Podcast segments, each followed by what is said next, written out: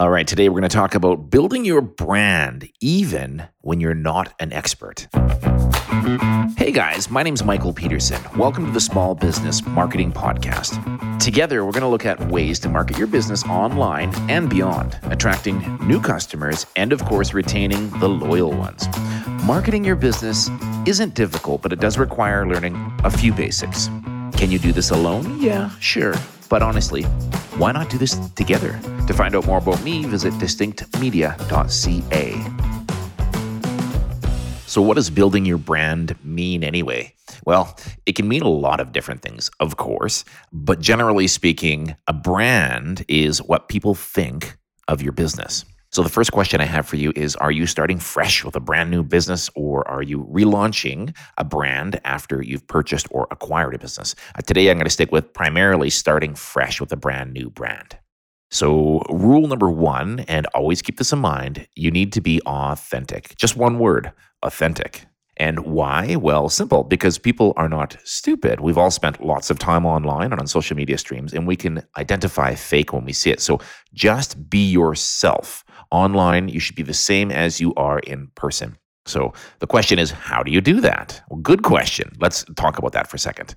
The basic idea is that with a business, you want authenticity. So share or document your journey, share your mistakes and share your victories. There's nothing wrong with mistakes either. People like to see your successes, and they may not be looking now, but once you have some business and you're moving along, they may look back and see that, hey, this is a real person with a real business who went through trials and tribulations, struggles, and now look where they are. So it's always a good idea to document whatever you can, put it online, and show people that you're progressing, that you're getting better and better and better. The authentic authenticity that you show will definitely attract people. So there's nothing wrong with showing the beginnings, even early on, so that people appreciate the work that you've put in and they can see why it matters. And as for mistakes, it's not bad to post things that you're working on and trying to get better, but just remember that you also need to show that you're doing what it takes to make things better this journey that you're on, this branding experience, this thing that you're doing to make people notice you and to give you business is actually quite interesting. So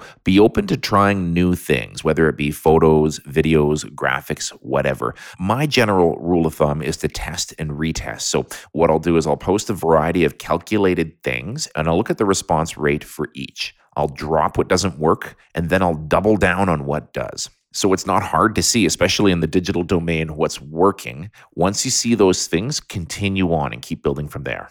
And if you listen to this podcast, I always say you have to be calculated. You need a bit of a framework for handling your social media, but you don't want to be a machine. So anytime you're doing something, say how it is for you. For example, yay, my business license is almost here. Or post something like maybe a picture of you with your iPad saying, We're trying to perfect our loyalty program before we launch. You know, simple things like that that make you seem real. And don't be afraid to give your perspective, but don't claim to be an expert if you're not. So early on, once you start to establish yourself online in particular, uh, it's the time to find your clan. These are the people that will support you and help you spread your message. So it's important to respond and engage with them in things like comments.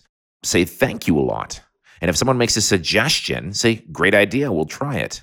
Whether you've actually launched and you're in business or you're just in the process of framing the inside of your new building, it's never too early to start brand loyalty. And here's a small pro tip. Whenever you can, take pictures of the process and post them so that people can see it. And also, if you're busy and engaged when you actually open your doors, have someone record and post that as well. It's a big deal. You don't want to overlook that.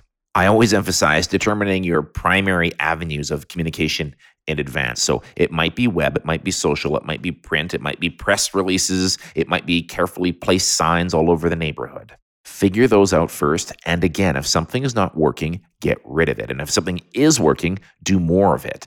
And lastly, and this is a tip for any kind of business of any size, when customers come in your door, engage with them. You're also the brand yourself. So if they like you, they're more likely to come back. Make their day better, put a smile on their face. I know that when I support small business, I often do it because of the people. All right. So there you have it. Just some very basics on brand loyalty, whether it be in the digital world or live and in person. When you build brand loyalty, you grow. Thanks so much. Hey, thanks for listening to the Small Business Marketing Podcast. To hear all of our episodes and to keep up to speed with small business marketing, please make sure that you hit subscribe to this podcast. And to reach me directly, just email michael at distinctmedia.ca or follow me on social media at underscore distinct media. And finally, if you're struggling with this online marketing stuff and you just need more help, there's plenty of resources on my website, distinctmedia.ca. Cheers.